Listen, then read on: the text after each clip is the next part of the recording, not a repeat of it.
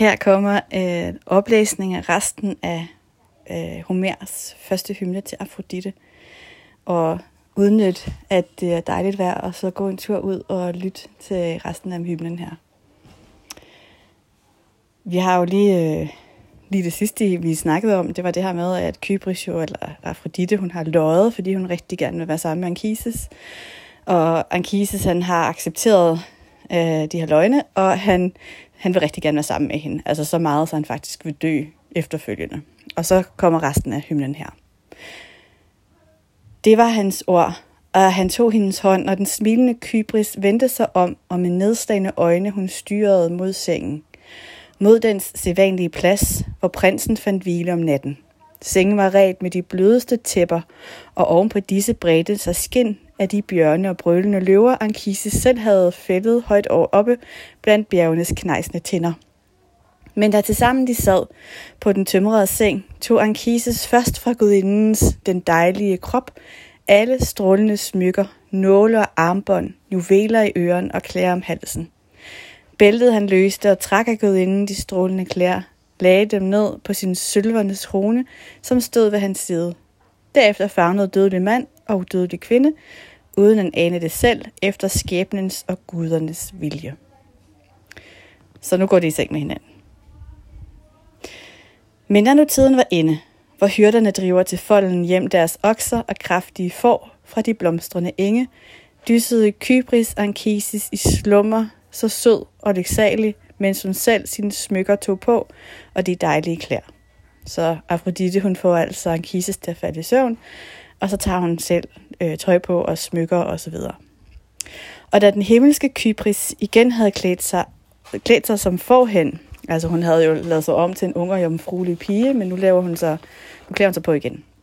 Så stillede hun sig ved sengen, og op mod de tømrede tagspær ragede Kybris med knejsende isse, og fra hendes kinder lyste udødelig skønhed, som kun fra den kronede kybes.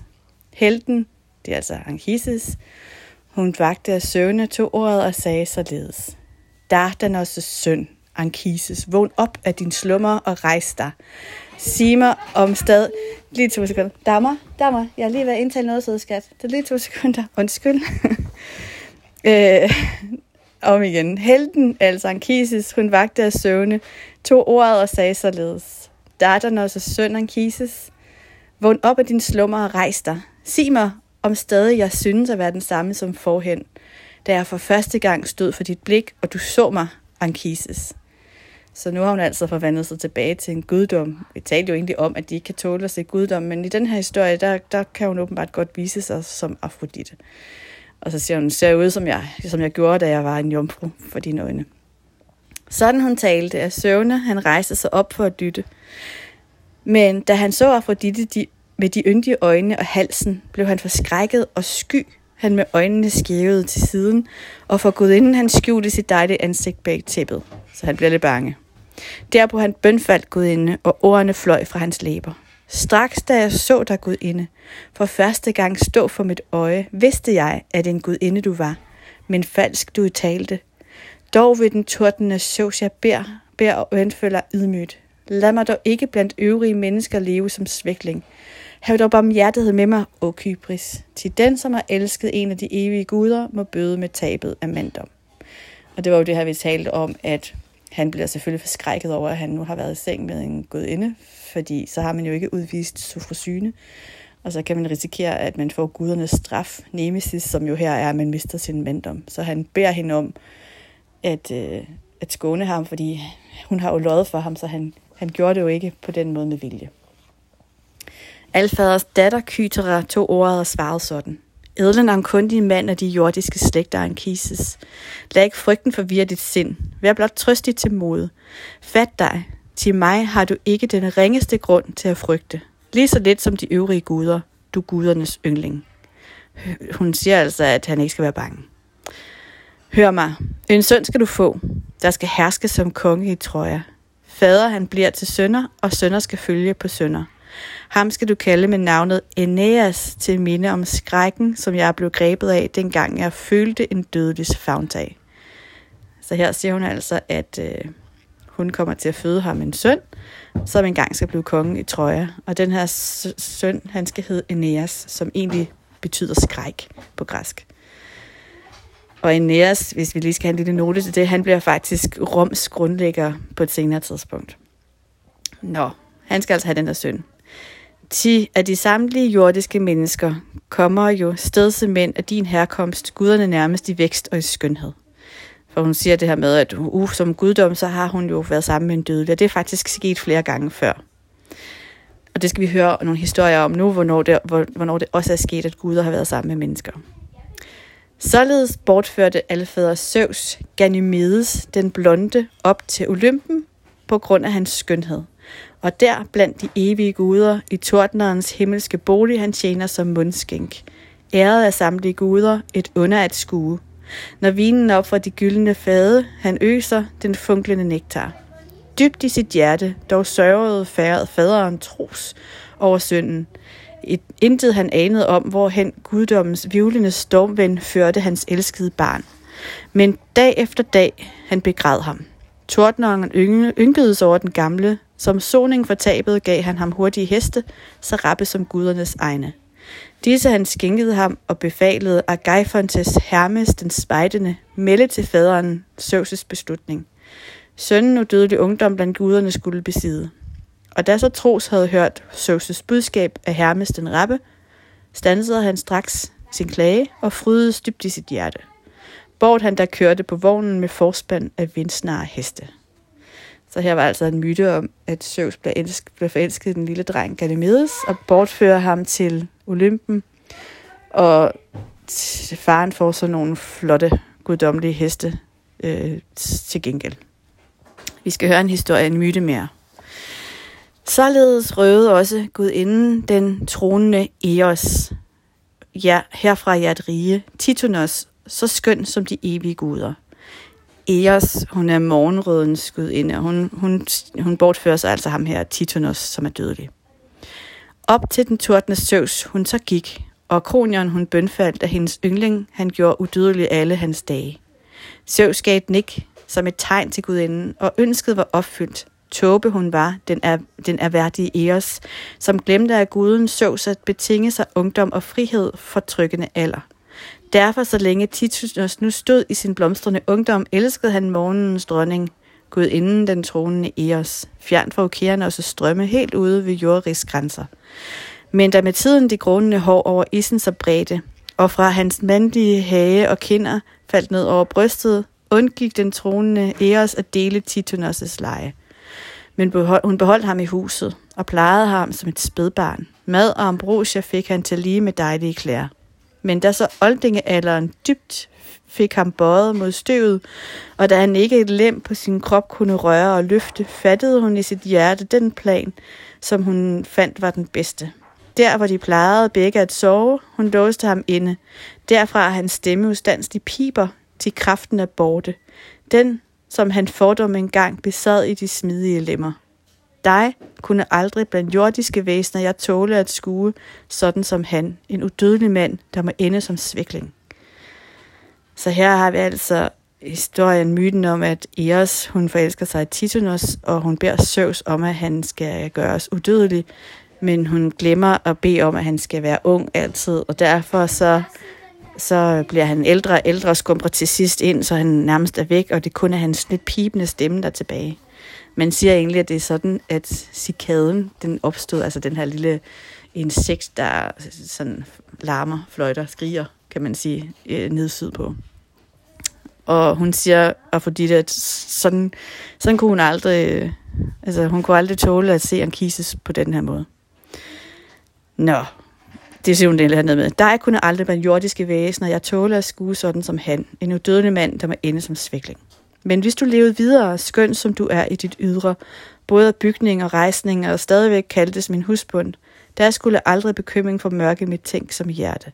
Snart dog den grusomme alderdom hylder dig ind i sit mørke. Øh, alderen lige for alle, så ned på hvert dødeligt væsen. 13. ulykkebringende er den, for hat selv af evige guder. Jeg skal fra nu af til dagenes ende blandt evige guder drilles og spottes for din skyld, men forhen de skælvede alle, når jeg med, øm, med ømmeste ord og med snedighed lokkede for dem. Alle som en, de er evige guder i fagnen på dødelig kvinde, sendte jeg til min forstand og min tanke, dem kunne betvinge. Aldrig fra nu af våger jeg at åbne min mund og at nævne dette blandt evige guder, at selv jeg er blevet forblindet. Ak, hvilken skam. Jeg har kastet mig hovedkuls hen til en jordisk mand og til skam og til skændsel. Jeg bærer hans søn under bæltet. Så hun siger, at hun kan ikke være sammen med ham, og hun kan jo ikke heller ikke tale om det, fordi hun vil blive, nu vil hun blive drillet og hånet for, for, for grund af ham, fordi hun har været sammen med en dødelig mand. Førhen så kunne hun gå og være sådan kæk og sige, haha, jeg har gjort jer forelsket alle mulige, øh, og jeg har, jeg kan, har jeg i min magt, men det har hun jo ikke længere. Og det synes hun er skamfuldt. Og nu siger hun det der med, nu går jeg endda med din søn, øh, er jeg gravid med. Når han er kommet, altså sønnen er kommet til verden, og skuer det strålende sollys, der skal han ammes og fostre sig bjergets de svulmende nymfer. De, som har hjemme og tumler sig her på den knejsende bjergtop, og som man aldrig får se i blandt jordiske eller blandt evige væsner. Skønt længe de lever, ambrosia er deres føde. Dansen de træder så yndigt til sammen med evige guder. Hermes, den spejdende, og Geifontes, selenerne også, mødes med nymfer til elskovens glæder i yndige grotter. Sammen med nymferne stiger der op af den nærende jordbund, fyre og mægtige ege, som følger dem lige fra fødslen. Ravne op imod himlen, de står på de knejsende bjerge. Skønnere syn får man aldrig at se. Det er gudernes templer. Aldrig de træer bliver fældet af jordiske væsener med øksen. Men når nu døden og skæbnen har nærmet sig træet med tiden, mister den dejlige stamme al livkraft i jorden og visner. Barken på strammen må skrumpe og bladene falde fra grenen. Nymfernes sjæle forlader med træet det strålende sollys. Disse gudinder alene får lov til at opfostre drengen. Så vi får en masse at vide om, hvordan de her nymfer, hvordan naturen er, hvordan nymferne på en eller anden måde øhm, påvirker naturen. Og de her nymfer her, de skal altså passe på, på Anchises og Afrodites barn Aeneas. Først når han siden er vokset og blevet det dejligste yngling, der skal Gud inderne bringe ham hjem for at vise dig drengen. Så han får altså først drengen og senere han er blevet større. Og for alt jeg kan ordne og råde dig vel i dit hjerte, kommer jeg af dig tilbage, når fire år er forløbet. Viselig vil du da frydes i sindet, når først du får øje, skuer din blomstrende søn, til han ligner de evige guder. Straks skal du følge med ham til det storm om susede trøjer. Men når blandt jordiske mennesker en eller anden der spørger, hvem der som moder har båret din elskede søn under bæltet, der skal du huske at svare ham ganske, som jeg her befaler. Søn er en nymfe, man siger, han er, med et åsyn som rosen, en af de nymfer, som bor i det bjerg, der er dækket med skove.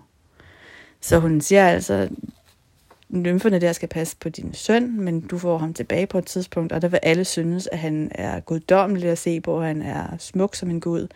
Og hvis de spørger, hvem det er, der er mor til din søn, så skal du sige, at det er en nymfe, siger man, der er, der, der er moren. Han må altså ikke sige, at det er fordi det. Men hvis det, hvis det hele du røber, altså at Afrodite er moren, og dertil som tåbe du praler, at du har fagnet i elskov kytere, der brydes af grænse, da skal kronion med flammen lyn i sin vrede der ramme. Alt har jeg vist sagt dig, men husk det og glem det i sindet. Gem det i sindet. Ikke et ord må du male til andre. Frygt gudernes vrede. Således talte gudinden og fløj mod den luftige himmel. Så hun kommer her med en advarsel om, at hvis han sladrer til nogen om, at han har været i seng med Afrodite, så vil han ikke udvise sufrosyne, og han vil derfor begå hybris, og så vil han blive ramt af nemesis. Og nemesis er altså her, at Kronion, altså Zeus, skal ramme ham med sit lyn.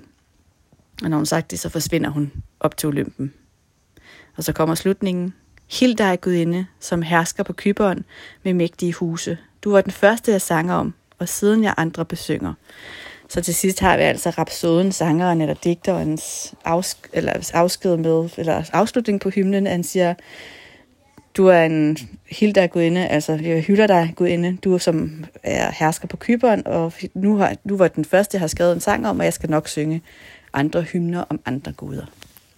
Det var det, I skulle høre i dag.